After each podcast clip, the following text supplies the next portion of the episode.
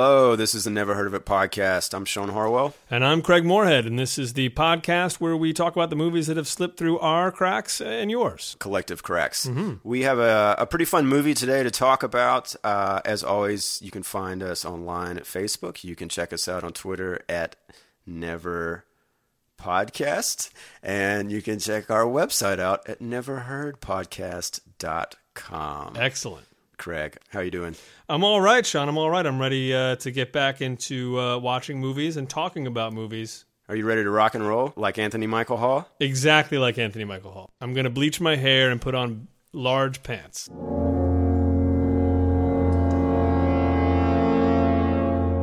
Today's movie, then, if that didn't tee it up enough, and I'm, I imagine it probably didn't, is called Hail Caesar.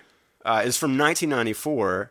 And obviously, uh, this may confuse some of you because the Coen brothers are just about to release, at the time of this recording, their movie, Hail Caesar, which is actually, I looked today, just to be clear, Hail, comma, Caesar, exclamation mark. An interesting, uh, an important distinction. So it's actually Hail Caesar. Mm-hmm. Yes. This is just Hail Caesar. This movie bears the distinction of being directed by one Anthony Michael Hall, um, one of my absolute favorite actors from my childhood. And I will give you a quick summary, Craig, um, that I found on IMDb. And you tell me what's wrong with it, okay? Will do. Okay, here we go. Caesar is a would-be rock star, but for now, he works at a pencil eraser factory. Soon, he falls in love with the owner's daughter. In order to get her, he bets with the old man that he can make one hundred thousand dollars in six months. Yeah, you know, that seemed to be a common synopsis for this movie. And, and and I did actually read that before I watched it. I didn't go in as purely yeah. as I like to. Right. And, and the way that was written, I kept thinking, like, oh, God, this sounds just painfully quirky. Like, mm-hmm. just a guy who randomly works at a racer factory. Right. It's like, what? Um... And and but gladly, once you get into the actual movie, uh, while it is uh, quirky, certainly it's it's not uh, as quirky as it makes us sound. Yeah, there's a lot of stuff that's out of order, and that's enough. It's out of order, absolutely. Way out of order. And uh, so this claims to be written by a man named Steve Ruscha. Um, Steve, man, I don't know. I think maybe you skipped a, like you had your D V D on random or something. But I don't know what happened there exactly. Yeah. But anyway, as I mentioned, the movie is directed by Anthony Michael Hall, written by Robert Mittenthal. It stars, along with Anthony Michael Hall, of course, in the title role, mm-hmm. um, Bobby Phillips, Leslie Danon, and then has much smaller roles from, we got Sam Jackson in here, we got Judd Nelson, we have a very, very memorable Uh, R D J, Robert Downey Junior, and Nicholas Pryor plays a big role. Um, I guess he's a big soap opera actor and, and probably been in a, a thousand things. And also Frank Gorshin makes an appearance who... Do you remember Frank Gorshin? I oh, had to yeah. look him up. But Actually, then, my, the first uh, note on my pad here is Frank Gorshin! Exclamation point. Yes, and how do you know him? Uh, he uh, he was the Riddler, right? The Riddler, From Batman, yes. Yeah. I totally did not click... Pretty small role in the movie, but uh, yeah, uh, again, a pretty memorable one. Yeah. Um, well, and, and, and I would say uh, also Robert Downey Senior, who makes Robert an appearance. Downey Senior was in there as the butler. Ah, that's right, yeah. Craig. And well, I was going to pull out one bit of uncredited trivia on you oh, yeah. and uh, say that Cato Kaelin yes. is also in this movie. Yes, Cato. I you also have him? A Cato exclamation point. They got the exact same reaction as Frank Gorshin. Well, now what's interesting about that is this movie, right, was apparently released on May eleventh, nineteen ninety-four. Mm-hmm. O J. Simpson, which is the only reason any of us know Cato Kaelin, yes. right, was not arrested until June nineteen ninety-four. Yeah. That's a pretty big coup for for Anthony Michael Hall to have Cato in your movie. Agreed. Right around that time. Yeah. I mean, I'm surprised they couldn't capitalize on it slightly more. And that was one of definitely one of those moments in the movie where... Uh, Yeah, I started thinking about the time that this came out. You know, there, there there's a similar thing with uh, Samuel Jackson, who that's the same yeah. year as Pulp Fiction. And it's like, really? We're going to get to that uh, in, in a little more sure, detail sure. here in a second. Both of us had never heard of this movie because this is a listener suggestion. And today's suggestion came from my friend and former coworker, Nancy Putnam. So, Nancy, thank you Um, she's listening in Denver, and she sent me a message saying, uh, you got to watch this movie. I remember it as being kind of quirky and crazy, and Robert Downey Junior standing out significantly, and the music was interesting. Um, I've challenged her to revisit that and see what she still thinks. Um, I don't know exactly when she watched it, because uh, this movie is a little hard to find. You're going to have to dig for it. Um, but, man, uh, used D V Ds appear to be pretty much all over the place. Yeah. So yeah. Uh, you got to see this thing. Indeed. Right? I, I, Can we I, say that right off the bat? I, I, I think we can. Uh, I mean, this is uh, – so Anthony Michael Hall, when I was a kid, you know, if we're talking about the early to mid-eighties, somewhat late eighties, Anthony Michael Hall was a bit of a role model for my very, very young self. Like, in fact, you use his photo yeah. as your bio photo on our website, which was that was done months and months ago. Yes, that's true. I think I, I think I first actually saw him in Vacation. Okay, where he just you know he plays like Rusty, a, yeah, precocious kid, which is exactly what I wanted to be at the time, I guess. Oh, you were come on. Uh, yes, oh, yeah, I was uh, easily. Easily as witty and had his good timing. But I mean, that's the thing. Like, as a kid actor, that dude had great timing. He had gr- amazing delivery. Like, you look at sixteen Candles, Vacation, uh, Breakfast Club. He was doing amazing stuff for someone his age. I was thinking the same thing today, and I, I don't think there's anybody that can touch him under eighteen. Well, not legally. Com- comedy. Yeah. Sorry. Well, yeah, that, that, sorry about that no, no. phrasing. That's terrible. No, I, I think, yeah, co- as far as comedic actors at that age, I mean, maybe you would throw Matthew Broderick in there sure. t- only because of Ferris Bueller's, yeah. right? There's nothing else that has that. Um, I, I guess you could make a case for Cusack. Um, maybe. Michael Cera might be the only sort of modern kind of compare. I mean, and like he was, I don't know. It's, it's uh, to me, it's still not even a fair comparison, yeah. really. Yeah. I, what's your favorite? What's your favorite early Michael Hall movie? I mean, it's it's got to be Breakfast Club. Okay. Yeah. I mean, that's that's uh, yeah, it's a favorite for all kinds of reasons. But uh, I think mine is Weird Science. I don't know why. Mm-hmm. Like, I really, that's the one I gravitated towards.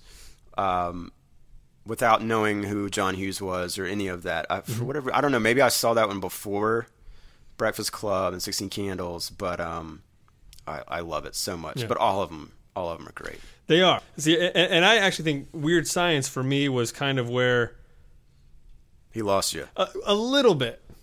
Like I think a lot of people say that. Yeah. I don't know if it's because it's broader or what. And maybe maybe it is. I, I, and it's not even for the entire movie, but there are there are bits in it where, uh, and, and the, the the person I kept thinking about for whatever reason was Eddie Murphy, where I feel the same way about Eddie Murphy. As he went along and he became a bigger and bigger star, it sort of felt like that was following him in the movies.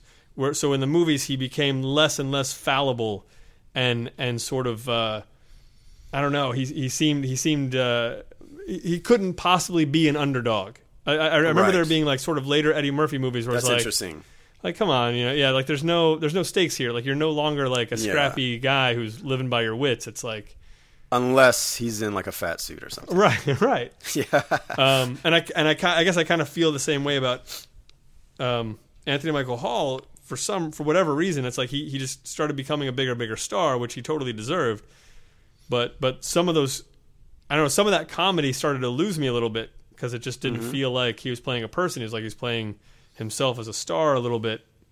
So I don't know. Which is a funny way to talk about somebody who was, what, like seventeen? I know. I know. And, and really, um, he doesn't. And really, he doesn't deserve that, I think, at all because mm-hmm. Weird Science is great. I would watch Weird Science in a second. Um, I mean, what what else was he doing after that? He, he did Edward Scissorhands. He was great in that.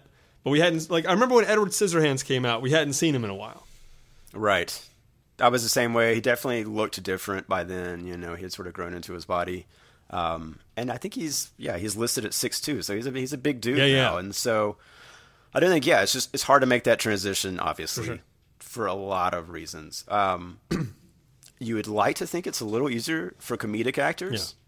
Yeah. But that's not always the case. No, not um, at all. A couple interesting things I learned about Anthony Michael Hall today when looking looking into his life a little bit. Uh, he was the youngest cast member ever on S N L. Yeah. Um, seventeen.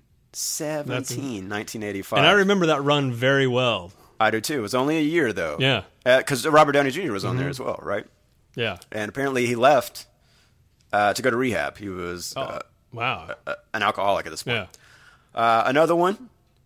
He apparently was very, very close to landing the role of Private Joker, Matthew Modine, in oh, Full Metal wow. Jacket. Yeah. And he could have, man. He could have pulled that yeah. off. I could see that. Yeah. Um, I think he would have been around nineteen at the time. Um, and because this is relevant to the movie, uh, yes, he is a musician and apparently at one point had a band called no. Hall of Mirrors. Oh, okay.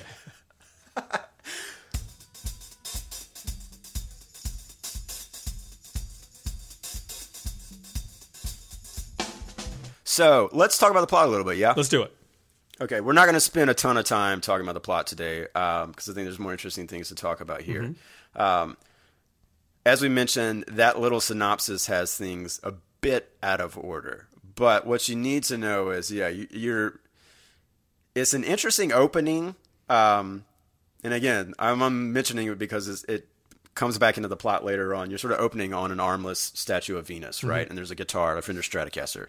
Strapped on there. Um, it appears to be on a stage at a concert somewhere. Hands appear behind it um, and start playing the guitars, like shredding some blues licks. Out walks Anthony Michael Hall with his bleached blonde hair. Um, I think he's he must have been around twenty-five, twenty-six when they shot this, um, yeah. just to kind of give you a visual. Definitely does not look like he did in, in The Breakfast Club. No. Um, he had already kind of made that physical transition. Yeah. Um, and he starts talking to the camera about himself, right? right? And he sort of explains that his name is Julius Caesar. Uh, I think it's Mc- McGruder. McGruder. Which I just, I can't even say without saying MacGruber, right? You know, yeah. it's like, it's so hard to do. Yes, he's saddled with that name because his parents were archaeologists, history buffs, and the name of his band is Hail Caesar. And, you know, to make it in the music biz, you got to have a name, and he's got it, right? Right. And so from there, you're kind of cutting back to what uh, the bulk of the movie is, which is he lives in like some, or I don't even know if he lives there. It was a bit unclear to me. Like yeah.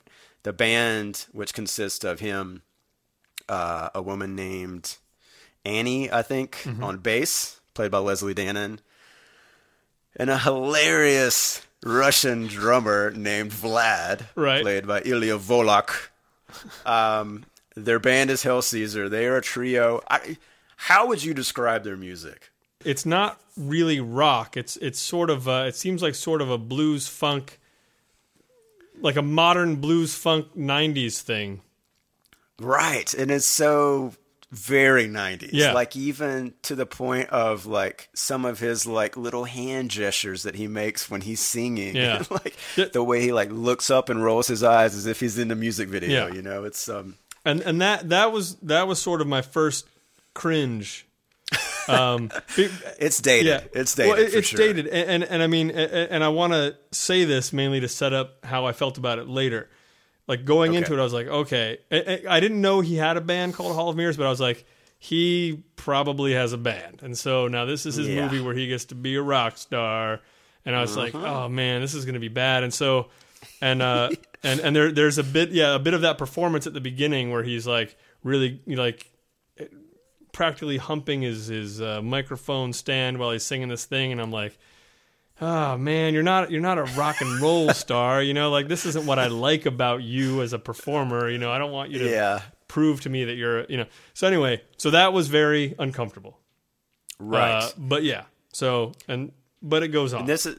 Yeah, it does go on. We set up that he's got a Rottweiler named Chaos. We set up that Samuel L. Jackson is the mailman in the neighborhood who has to creep up on the doorstep. Yes. I mean, this is like, yeah, what, Dennis the Menace? Like, this yes. is such an old, like, thing. You know, um, it's like a nineteen fifties joke. Yeah. Uh, the dog literally knocks the door off the hinges on top of Sam Jackson, yeah. I think, um, in one scene. I don't even remember if that one. It doesn't really matter. No. Um, but you get that there's a bit of tension between the fact that Anthony Michael Hall is in love with a woman named Buffer, and this perhaps is eating into the time that he has to practice with this band, which is supposed to be his and the three of their lives, basically. Okay, and so shortly after this, we were cutting to him in a motorcycle with a side cart, driving to a mansion owned by Mister Bidwell, um, which was the Nicholas Pryor character. Um, and this is Buffer's father, right? Mm-hmm. I'm going to mess up the order too, but I don't even think it really matters here because he walks into the, you know, there's some setup with uh, Bidwell and his lackey um, about how I think he's an arms manufacturer, Mister Bidwell. Yes. Um, yes, but they've got this pencil eraser factory as a write-off, and they're actually filtering. They've got a project that is they're building explosives. Yeah. I don't know if they're going to be in the racers. Like, I literally got lost in some of that stuff. Well, again, I don't really think it matters. That that is the plan. Apparently, they're okay. going to deliver these pencils to this summit filled with world leaders, where all the pencils will have explosives at the end of them. Right. That's as I understand it. Yeah. Okay, that's a better understanding than I have. oh um, yeah, the erasers aren't erasers. They're C four. They're like okay, yeah. But that's how the eraser factory will connect to Mister Bidwell and vis-a-vis Anthony Michael Hall. Right. Um, Mister Bidwell does not at all like the fact that Anthony Michael Hall is dating his daughter, Buffer. He even says something, oh, I hope they're not sleeping together, you yeah. know. Um, Anthony Michael Hall's a loser. He calls him a numbnuts a thousand times, a thousand times, which again will come back into play. They have a conversation in what appears to be like, it's like an office or a bar. Or something. There's a picture of Reagan behind him. There's a football behind Mister Bidwell. Mm-hmm. He's got a pistol in his hand that's loaded, right? Yeah. And he's telling Anthony Michael Hall to stay away from his daughter. What's it going to take? I'll pay you. twenty-five grand? fifty grand? He's going up to one hundred grand. Right. To pay Anthony Michael Hall not to see his daughter, which I'm already just like, this is really uncomfortable. Yeah. And also, maybe you should just take the money, man. Like, that's, you yeah. know, that's a lot of money. Also, at this point, you've met Buffer. She's horrible. She's beautiful. She's horrible, though. She treats him terribly.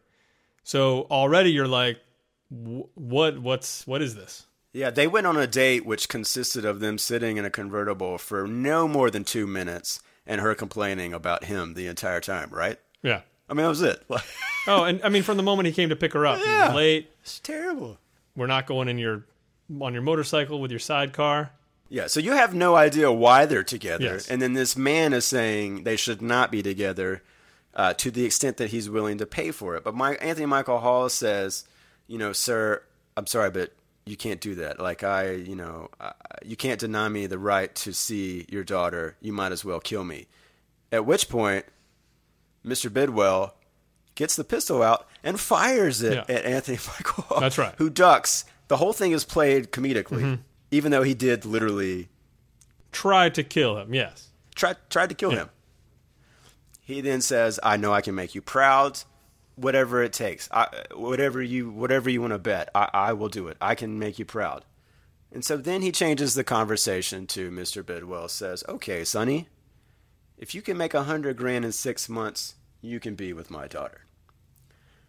Not only that, I'll give you a job. Um, and none of that stuff was connecting for me, no, right? Yeah.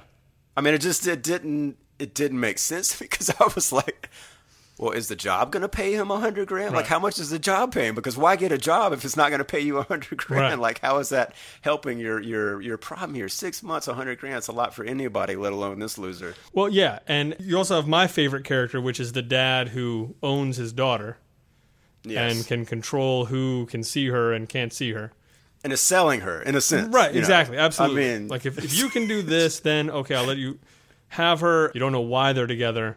You have no idea why he would even, for a second, say, I'll take your bet. I'm not going to take your bet. I, I'm with your daughter. Your daughter loves me.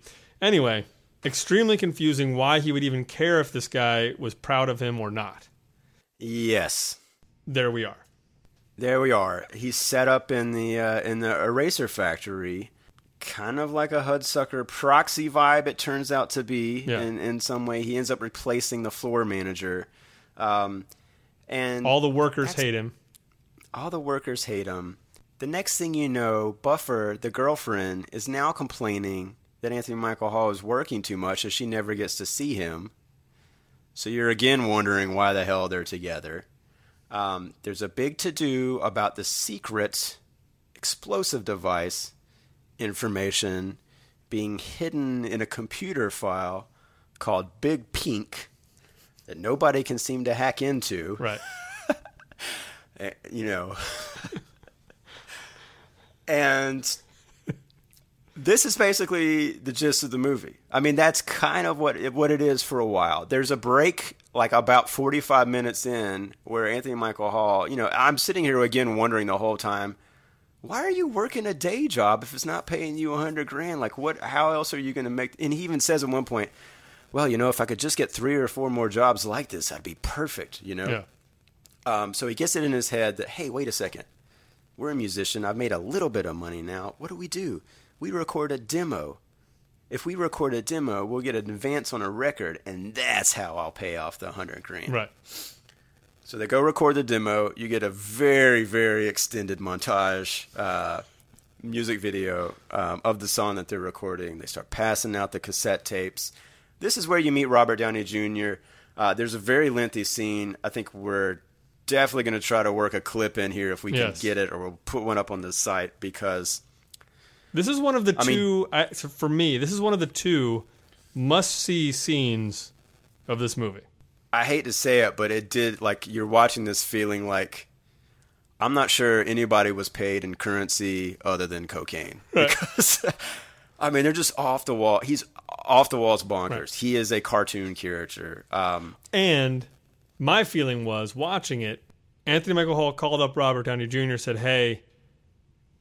come to the set for a day. We're gonna make something up. Mm-hmm. I, I'm saying, like, none of that was scripted. I'll just say that right off the bat. Oh yeah, not a single that thing was that was definitely scripted. Improv. Yeah, we'll do our magic. Yeah.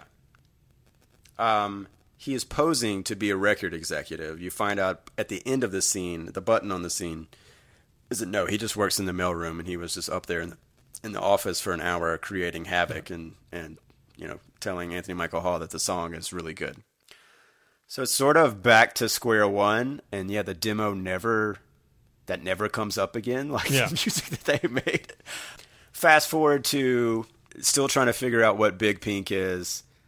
Mister Bidwell's lackey, Mister Bidwell himself, finally gets it in his head that Anthony Michael Hall is onto him, and so orders his lackey to first kill him. And then, no, uh, never mind. Just blow up the whole rubber factory. I never liked it anyway, right? right.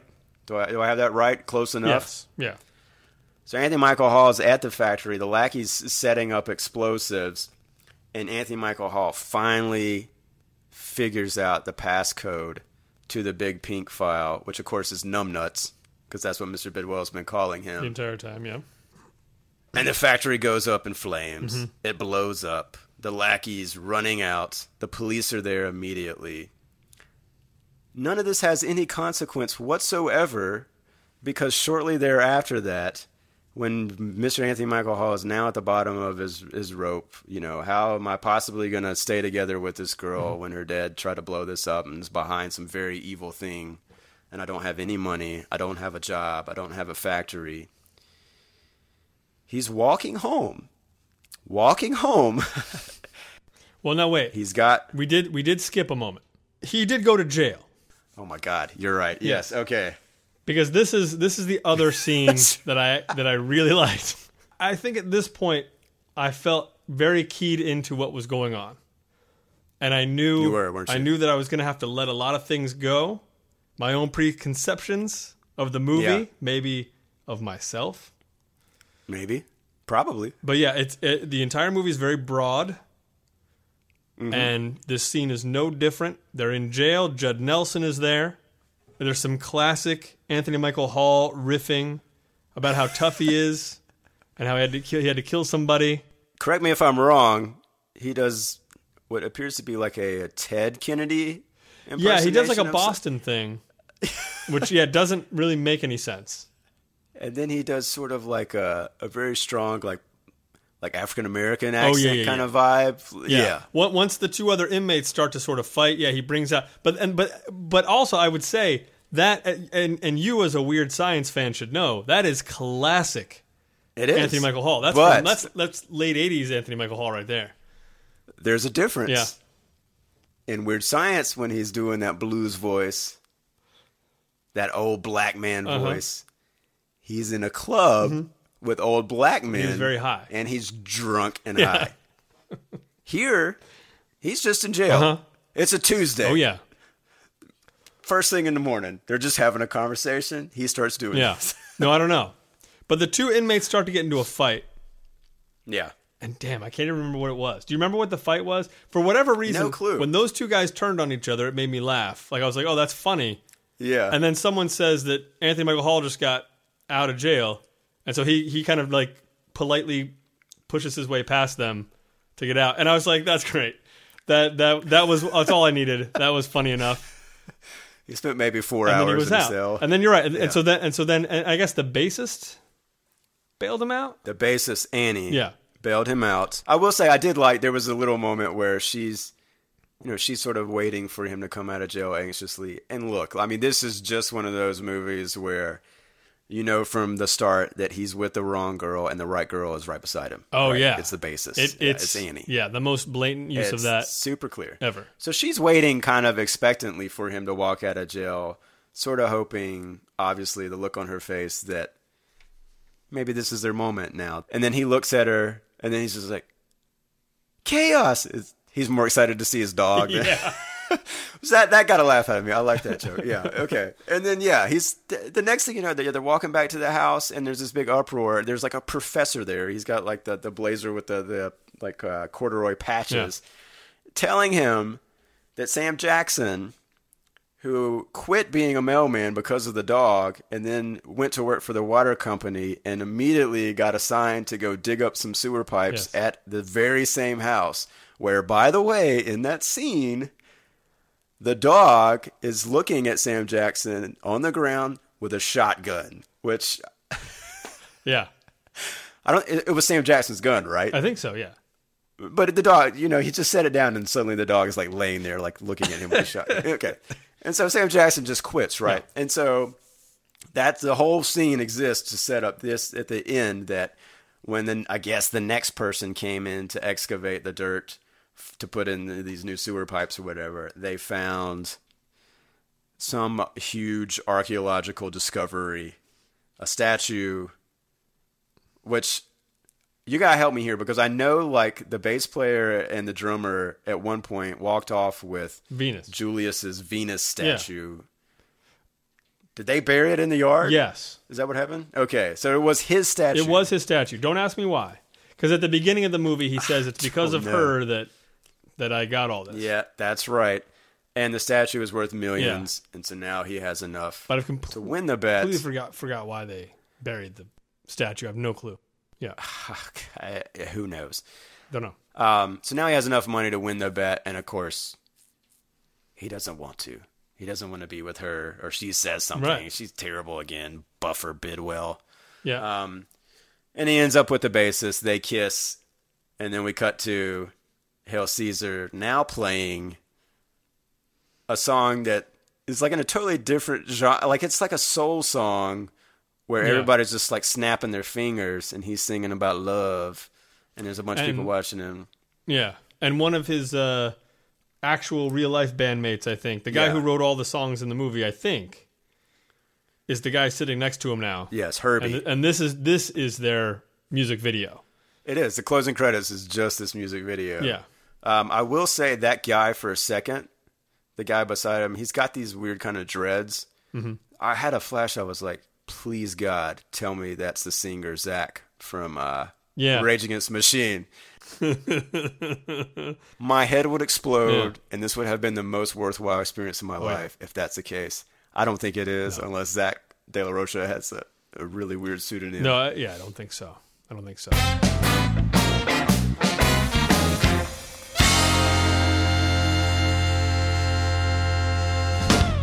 So that is the movie in a nutshell. That is the movie. Um, it, yeah, if you want more plot, you go watch it.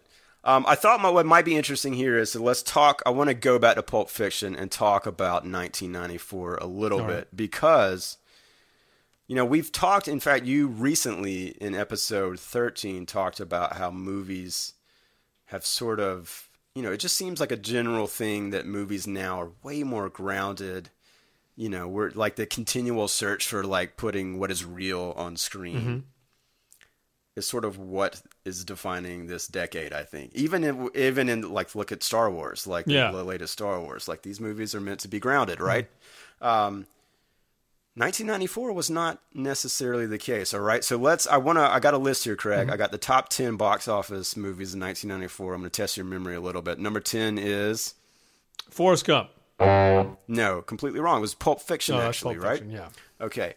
Number nine is The Mask. Mm-hmm. Oh, yeah. Okay, pay, pay attention to that one. Number eight is Speed. Number seven, Clear and Present Danger. Number six, Back Again, Jim Carrey, Dumb and Dumber. Oh, wow. Yeah. Number five, any guesses as to what number five is? No. The Flintstones. Oh, wow. Number four, The Santa Claus. Oh, jeez. Number three, True Lies. Number two, uh, okay, guess number two. uh, my only guess for nineteen ninety-four you know, okay. is Forrest Gump. Right, okay. Yeah. So you know that's got to be number one or number I, two. It's got to be number one, I feel like. Uh, you're right. It is number yeah. one. Number two was The Lion King. Okay. Not far behind. Um, and also of note, number sixteen, I didn't freaking remember this at all, Ace Ventura, Pet Detective. Oh, wow. So if this is to be, to be believed, Box Office Mojo, right. Jim Carrey had three comedies in, in the, the top, top twenty, twenty that year. I can believe that. Insane. That guy hit... And he hit hard. And when you put that with the Flintstones, and this, I'm gonna go. I'm gonna include the Santa Claus yeah. as well. Sure. These were much broader times comedically. Yeah. By far.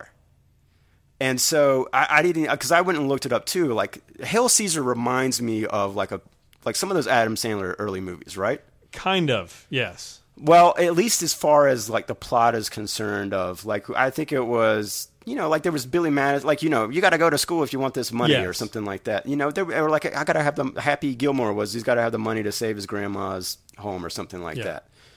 And I feel like there was a string of those movies that use that plot device, which is sort of what Hail Caesar is built upon. And yet this one did not hit at all. Right. Um, well, and so I thought... No, no, you finish your thought. Well, I was going to say, I thought it might be interesting to, yeah, kind of look at these movies and figure out, like, why, like, what about this movie, which is extremely broad? Yeah. What makes this not as funny as, I I mean, Dumb and Dumber, I would, you know, put, sometimes it's in my top ten of all Absolutely. time. I love that movie. It's hysterical. I still, I still think Carrey should have gotten, like, an Oscar for that. If anyone should have gotten a comedy Oscar. Yeah, I could see that. I mean, because his his performance in that is co- just consistent and really funny. Continue what you were saying. Let's talk broad comedy versus whatever the comedy in Hail Caesar is. Right. So that's the thing. I, I guess I don't want to sound like I'm giving Hail Caesar too much credit. I don't think you can, can you? Because, I mean, the movie is, like, basically wiped off the face of the earth. So give yeah. it give it. Well, credit. I mean, Go well, ahead. I, and I guess this is the thing. It's like... What I expected going in, I mean, of course I didn't expect a lot, because if this movie was great, it would be with Dumb and Dumber, and I mm-hmm. would have watched it a thousand times. But going into it, I still felt like, okay, this is Anthony Michael Hall, who has been in some of the best comedies of the past decade. Yeah, he's gonna know how to kill days. He's gonna know how to put a comedy together. He's got one of the sharpest wits I've seen in a young performer. Up until that point, he should know what works. And I would say specifically as, I mean, it looks like he's an improver. I mean, yeah, I, I, and I, I don't know. I don't have the facts. Yeah, it just seems that way based on those John Hughes movies and stuff like that. So, and I've watched, you would think. I actually watched a bunch of uh, interviews with him. I think it was around the time that he was uh, in the Dead Zone, his T V series. Right. Um, And I mean, on all those things, like he, he's so fast. Like he's just, he's sometimes he's faster than the host. Like it's just, But, like, it can get kind of uncomfortable. Right. Like, you know. Yeah, I think I actually, if I had an expectation for him as a director, it's how do I set up my scenes to um, facilitate that? Right. That improv that I do very well, that I can kind of oversee and just sort of, I mean, in some ways I'm like, dude, should he have made this as a mockumentary? Like, right. Is there a, a sort of like Christopher Guest movie in him or a version of this that would have worked that yeah. way? But that obviously that's not what we got. Right. So, well, um, and my, my feeling is, um, you know, maybe a part of the mix is uh, that he overestimated what he had or what he could do. Yeah. Maybe, uh, you know, maybe this is at a point like he had just done this movie, Johnny Be Good. It didn't do very well either. So he he's kind of waning. Maybe a lot of people don't mm-hmm. want to make movies with him at that moment. And so he wants to go do this thing. But there's this part of me that wants to believe. and and I think just I, I just generally will believe that believe, some man. part of this movie, some part of the soul, the D N A of this movie is from Robert Downey Senior And ah. uh, I watched a movie of his a long time ago called Chafed Elbows. Have you ever seen that? I I don't know that I've seen any of his. Yeah. He's I've never seen Putney, uh, Swope, Putney Swope, which I think is like the yeah, big, that's his big the one, big, right? Big dog, which I I, is disgusting. We gotta, that I we gotta have a yeah, we gotta have a senior film festival yeah. in these days. So Chafed Elbows is a comedy, as I remember. None of it is actual motion picture. It's all stills. It's like stills and wow. voiceover of characters talking, and it's a comedy. and it's a comedy. Wow, and okay. so. It's it, it you know it, it certainly can feel very uh, uh, unconnect disconnected at times. Um, mm-hmm. It's it it was also very broad, but I think it was also at a time when very broad comedy was being done in sort of that formal broad comedy way. And and really, what reminded me of it, besides the fact that he was in the movie, which which I was I was hoping was sort of a tip off, like we're actually we're we're kind of taking this mold of how comedies are being made right now. And I'm just kind yeah. of putting whatever the heck, you know, whatever I want to put into it, which is what the Robert Downey Senior movies feel like. It's just like right. bizarre stuff will happen. I feel like things like Chafed Elbows works better than Hail Caesar, maybe because of the time, maybe because of the context. I don't know exactly what it is, but um, the bizarreness of Chafed Elbows works as a comedy. When stuff in there happens that's bizarre, it's fun. It's just genuinely funny. There's not maybe as much attitude in it, or or or um, personality, I guess maybe you would say. Well, I think that's interesting because it's almost yeah, like you, even you hearing you say that now, it does like you can sort of see where it. Some of the straight plot just it does feel forced in there versus some of these moments that are kind of inspired if they were in a different movie, perhaps. Right. Of just pure lunacy. Like I'm thinking of, there was the scene with the, the original floor manager guy um, who, you know, when Michael Hall comes in to sort of do his interview process, basically to start work at the, at the eraser factory. Mm-hmm. Um, that guy is like super loud and like, he's just shouting things. And then like, he's like, here's your paperwork, fill it out. And so Anthony Michael Hall is like, do you have a pen? And he's like, we don't have pens down here. We use our, you know, pencils. Yeah. And then laughs like yeah. maniacally. That was one of and those then moments. Anthony Michael yeah. Hall laughs yeah. maniacally. And then the lackey laughs maniacally. And it goes on for like, uh, you know, like a minute and a half or yeah. something like that, you know. And yeah, I think, you know, you're you're hitting the nail on the head maybe a little bit as far as like if you remove those from that kind of, it's just an uninspired plot. Like it's it's familiar, I think, and not necessarily the strength of the movie um, that he's hanging some of those moments yeah. upon. Maybe maybe there's something interesting there. I would love to know exactly what the history of this I know. is, because there are those things that feel so tacked on. I mean, nothing feels more tacked on to me than at the end when he says to the bassist, like, well, you're my girlfriend. You know, it's just like, what? Yeah. I mean, you kind of see it and coming the, the whole time, but it's it's kind of ridiculous. But it, it does it does... make you wonder, you know, if someone else was in charge of the money and they were like, no, no, no, no, you got to have some plot points in here. You know, what did this look like before that? I I don't know. It seems like a big mix of a lot of elements that probably just didn't mix very well together. in my head, I'm always like, well, it's Anthony Michael Hall's directing it, and it's his music, and like he probably just had free reign on this to do whatever right. he wanted to. But maybe not. Maybe not. Maybe there was somebody forcing his hand yeah. a little bit, or or maybe he just lost confidence in it, you know, and just Could and, be. and you know, yeah. just who knows. Um, uh, I, I I still feel like, you know, if you're if you're an adventurous uh, movie watcher, check it out. I mean, there's there's stuff you Agreed. you you could stand to see. Well, let's talk about that specifically. Yeah. Was there anything that jumped out for you um, as far as uh, anything that got like real laughs from you? The, yeah, this, the the strongest stuff to me, I actually really like the idea of Sam Jackson's character. Like, okay. I loved the fact that he's this mailman who all he wants to do is quit, so he never has to see this dog again. And then he yeah. gets a new job and they send him right back. That worked well for me. It was mostly little stuff, though, kind of like that. There, there was a moment where I think Anthony Michael Hall is getting in a fight with those the guys in the factory, and somebody grabs out a, or maybe he grabs out a fire extinguisher. Cut yes. to, he walks into somebody's He's office covered. completely covered in the foam, and, and like the timing of those things was beautiful. It was really good, and he played it straight. Like yeah. that's, I wrote, that was my one big thing that I thought was a genuine laugh for me. It was like just the way he walked into the office, yeah. as if nothing was, uh, you know, abnormal about the fact that his entire body, minus his eyes, is covered in this foam. It, yeah, um, yeah. Okay, this is probably very, very debatable. I kind of liked Robert Downey Junior I mean, yeah. it makes it, it in within the context of the whole movie. Yeah. Like, no, it's it's completely from a different yes. world, let alone yeah. film. That I mean, yes, but uh, I, just, I agree. So I totally agree. Yeah. It's it's to me, I feel like I'm watching a one just, just like one take. Like, you come in, oh, we're gonna do yeah. one take, and just give me everything you can close. give me. And it's yeah, it's it's just. Robert Downey Junior just trying to be as charming as possible and, and weird and out there. And a lot of that performance in that scene also reminded me of his dad's stuff. And so that, yeah. like, I mean, there's so much that's over the top to the point where you're just like, oh, like, I, I can't even keep watching this. Oh, my God. They're, like, moshing, kind of. But, the, it, like, one point, Anthony Michael Hall just, just like, kind of, like, slap pushes like, him. Like, takes him by the head and, like, throws him on the ground. Yeah. Not, yeah. And, like, this is the guy that's potentially going to give you a record yeah. contract. And it's like, there's no reason that he does it. He just does it. And then the next thing, they're, like, hugging and, like, dancing.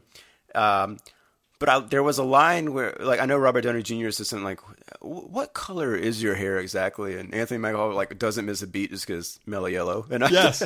like, that made me laugh. I thought that was a good well, line. Well, that's the thing, too. Um, you know, and, and that was another thing. Uh, like I was uh, trying to set up at the beginning of the podcast, talking about that first initial impression of him when he's performing.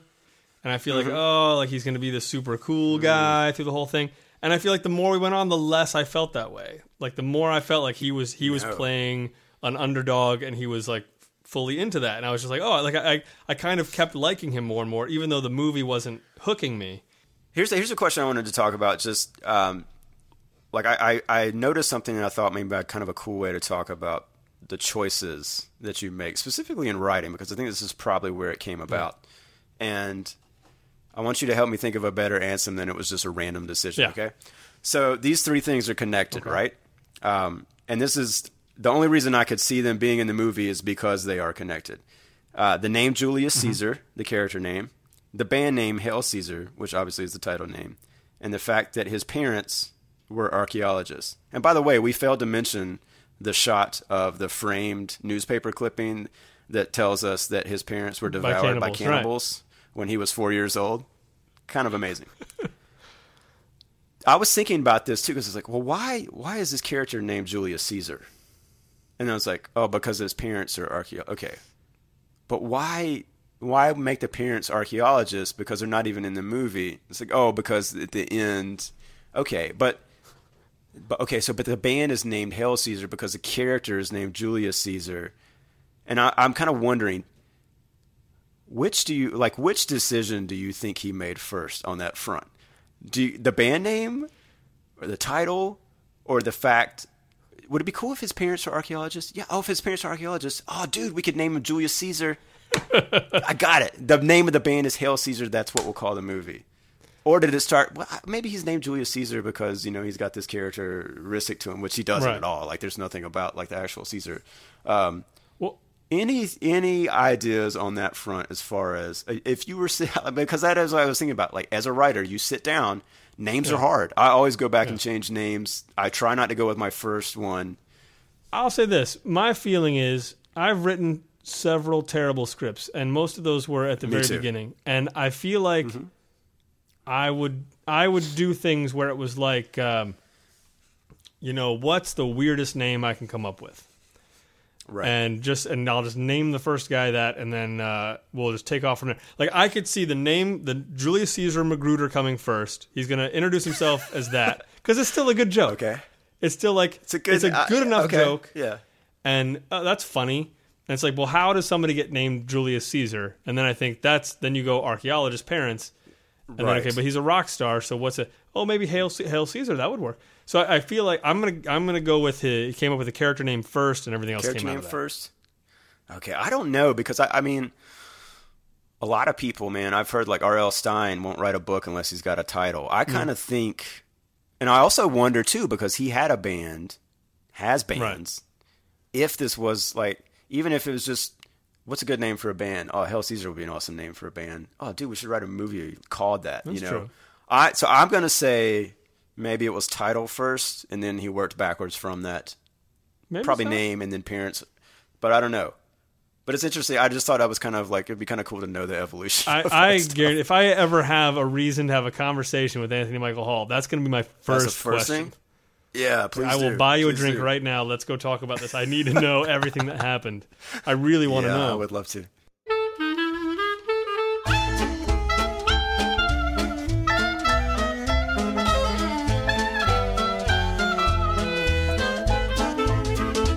I would like to move on to find out if this movie inspired any ideas for your own writer's cabinet. Filmmaker's drawer. My filmmaker's drawer. Well, I, director's pocket. I, I did think about that briefly, and I don't have like a really good pitch, but I feel like I would take that Sam Jackson character, and I would just I, like I would see how long mailman. I could keep that string of things going on. Like, there's one thing he I can't stand, and no matter what he does, he just ends dog. up right back in the same place. He's back there again. I, I don't know if that's a short. Yeah, so it seems like would, it might be a short, but okay. Let, let's just think of one concrete example. He in the movie. Goes to work for the water company, is immediately sent back to this house with his damn dog. He's digging the shovel. The dog's got the shotgun. He's just talking to himself. It's like, that's it. I yeah. quit. I quit. He, he he takes off the tool belt and walks off the job.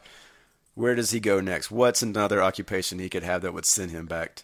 Cable company? I mean, cable company could. No. It seems like after that job, though, he's going to go for a job that he's like, there's no way I'm Don't have to back. do a house call. yeah. yeah. Right. So, yeah. like, you know, maybe, like, maybe he, like, I don't know, maybe he joins the army or something. I don't know, I don't know if that's possible okay. at his age. But you join the army, you're like, I'm I'm just going somewhere far away. And then, I don't know, this martial law is declared. And sure. and, and he has to like, uh, you know, he's on the ground. Anthony that's Michael his president. region. Yeah. And then I feel like, so once he gets sent back the third time, then I feel like he quits that. The fourth time, he's going to be like a like a dog catcher or something. If this dog mm-hmm. is really his nemesis, like he's going to have to like, do something to face this head on. But I think, oh, does it only work if it's Sam Jackson? Maybe. I mean, because yeah. it really, I mean, when he came back, it really worked for me. And it might have just been how pissed off he yeah. was. He was so but mad. But man, it, it really, that moment worked so well. Uh, yeah. Well, did you have any uh, ideas yourself? Uh, I went with the title again. I was just thinking, because I do like that title. Obviously, the Coen brothers like it. So if it's Can't good enough for them, I don't know what the hell I would do though because of the punctuation. Like I'm out of options yeah. now. You could do, you could do a hail they, semicolon Caesar. Yeah, maybe. So I was thinking like let's do a rom com about a taxi driver, like a, a Hispanic taxi driver named nice, Caesar, nice. right? Yeah. But when you call the cab company and you quote "Hail Caesar," that's code for you. You you want to hook up? You want to booty call? Oh, nice right? with Caesar. So yeah. Yeah, with oh, Caesar. Yeah. So it's a bit of that, like, uh, what is it, Can't Buy Me? Is it Can't Buy Me Love that he's like the pizza delivery guy? No, or, I think uh, that's actually like. Oh, what movie is that? Or something. But it's the same kid, right? It's not called Pizza Boy. Yeah. yeah. Patrick, Patrick yeah. Dempsey. People are going to kill us Sorry. right now. Um, so yeah, it's Lover about, Boy. you know, Caesar, Loverboy. Caesar wants to be more than just the gigolo that's getting hailed. Oh, yeah. That's rough. And so it's it's about that. And he also, you know, he wants to be uh, a male stripper, and then it just turns into Magic Mike. No, I don't know. Um, I, I think you got a lot of good there's, options. There's something with that title. Yeah. yeah, I think that's just the basic setup, and you go from there. Um, but that's it. Anything else on Hail Caesar? No, not nothing of any real importance. I don't think so. We'll try to get some clips up for you so you can check out some of the lunacy. And yeah, if you've seen the movie, if you find it, if you got something to say, please let us know. We'd love to hear. I think there's a lot to talk about with this one. And uh, yeah, we're rooting for you, Anthony Michael Hall. Come on right back. Right on, man. We miss you. Right on. Well, uh, should we talk about what we're going to do next time? Let's do Let's it. do it.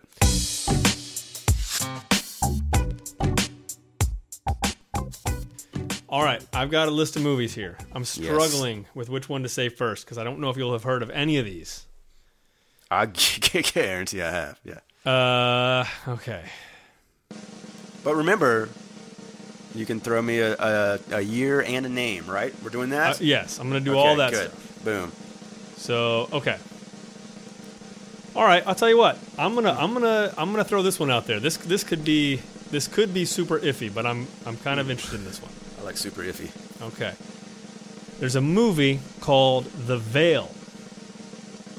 It's a two thousand sixteen movie, Sean. Wait, what? I'm talking about yeah. The the, the shine is still on this one. Oh my god. Yeah. We're gonna have to go outside to like see it in the theater. Or no, no, no, no, no. You're gonna play it right on oh, Netflix. God. Yeah. Sorry, I didn't mean to scare okay. you. Uh, this is this uh, stars Jessica Alba, uh, Lily Re- Rabi, Lily Robbie, Lily Robb. I'll stop you right there. No, yeah. I've never heard of this. And Thomas Jane. I love Thomas Jane. And it is directed by Phil Joanou. Do you, no. do you know Phil Joanou? Of Joanou and Caro, guys? City of Lost Children? No, no, no. No, not that's that guy. Like Jean-Pierre Jeunet or something. Yeah, yeah, no, no, no, no okay. not not that guy. It, it might be uh, Phil Joanou. I may be just mangling the uh, pronunciation. But this is the same guy who directed one of my favorite movies of all time, which is called Three O'Clock Police High. Police Academy three. Three O'Clock oh, High. I love Three O'Clock High. Yes, the crazy Let's watch fight this movie. movie. Yes. Yeah. Love that movie. Okay. Oh, I'm super excited. So this is two thousand sixteen. two thousand sixteen horror Jessica movie. Jessica Alba, The Veil. Veil. And and and I, I don't know. I have a lot of high hopes for it. We'll see what happens. So uh, before we go, let me say thanks again to Nancy Putnam for suggesting Hail Caesar. Nancy, uh, keep them coming. Uh, everybody else, keep them coming. We'll we'll do these periodically. And um, yeah, it was a lot of fun. Try to find those things that uh, have some name actors that we should have seen, because I think that's always fun to talk about in the context of careers. Indeed. It's hard having a career, man. It is. It is damn hard. It is. Uh, yeah, find us online. Any last words, Craig? Uh, let's all be good to each other out there. Hugs, hugs all around. Hug someone. Hug a stranger. Nah, not during flu season. Fair enough. All right, we'll see you guys later. Bye bye.